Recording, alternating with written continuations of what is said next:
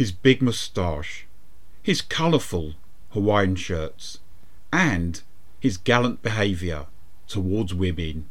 Yes, I could only be referring to Thomas Magnum, one of the most popular private eyes to emerge in the 1980s. My name's Stephen Archibald, and welcome to my podcast. I always knew you could shoot, but where'd you get this gun, Orville? Orville. Is it him? No, it's not LeBoule. Oh. Maybe I should have told her it was LeBoule, that it was over. But I couldn't lie to Alice about that any more than I could lie to myself.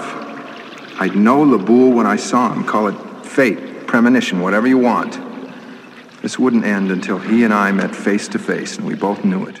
I bid you a warm welcome to They Came From Within Cult Movie Reviews. Paradise, Hawaiian Style, Magnum, 1980 to 1988. While watching Magnum on TV, when I was a youngster, I could only feel a mixture of admiration and envy. Here was this guy who got to live rent free on a beautiful beachfront estate in Hawaii.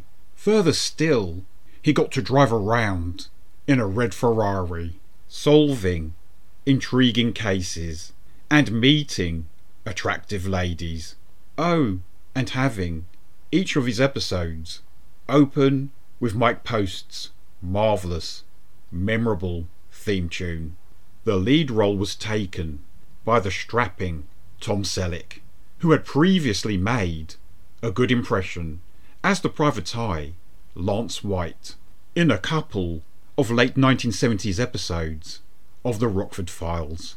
Prior to landing this coveted role, Selleck was either the star or co star of six pilot programs which never took off.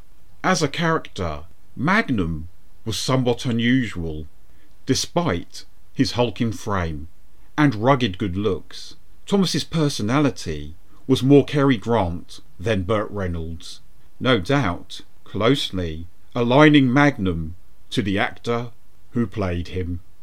In fact, it was Tom Selleck himself who insisted on making the character less stereotypical, with Tom once quoted as saying, I'm tired of playing what I look like, much preferring to make Magnum a more relatable blue collar type. His instincts, of course, proved correct, with the result that he appealed to both male and female viewers. It is worth adding that Tom picked up an Emmy Award in 1984 and a Golden Globe in 1985. Magnum was co created by Donald P. Bellisario and Glenn A. Larson. Larson's achievements included creating Alias Smith and Jones, Quincy ME, and Battlestar Galactica, and he brought updated versions of Buck Rogers and Nancy Drew to television. Larson's next huge hit after Magnum would be Knight Rider, whereas Bellisario's creations include Airwolf, Quantum Leap, Jag, and NCIS. The palatial location Magnum gets to live in is owned by the elusive author Robin Masters, and the place is overseen by the stiff upper lipped Jonathan Quayle Higgins III, who was portrayed by the splendid Texas born actor John Hillerman, whose upper crust accent was so convincing on this show that many people believed he was English. It was highly enjoyable to watch his relationship with Magnum gradually grow from frosty into one of mutual respect. You're alive. I sure hope I am. Look, mister. Magnum, Thomas Magnum. Okay, listen, Mr. Thomas Magnum. I don't know who you're a stringer for, and I really don't care. But this is my last weekend here on the islands for a long time, and I'd like to enjoy Aaron, it alone. Aaron, we're going to get in your boat and get out of here right now. Hillerman won a Golden Globe for playing Higgins in 1982 and an Emmy for doing so in 1987. John appeared in such movies as The Last Picture Show, What's Up Doc, Blazing Saddles, and Chinatown. On TV, he regularly appeared on The Betty White Show and The Hogan Family. John Hillerman passed away at his home in Houston, Texas, from cardiovascular disease on the 9th of November 2017. He was aged 84. Both Magnum and Higgins have a military background, with Thomas once being a Navy SEAL who went on to work with naval intelligence. Ironically, both actors shared a military background. Tom Selleck served in the United States Army for six years, rising to the rank of sergeant, and John Hillerman was a staff sergeant in the United States Air Force. This retrospective on Magnum would not be complete if I did not mention his trusty sidekicks, T.C. Calvin and Rick Wright, who served in the army with Thomas during the Vietnam War. T.C. being a useful helicopter pilot, and Rick, the owner of a fancy club. Theodore T.C. Calvin was played by Roger E. Mosley.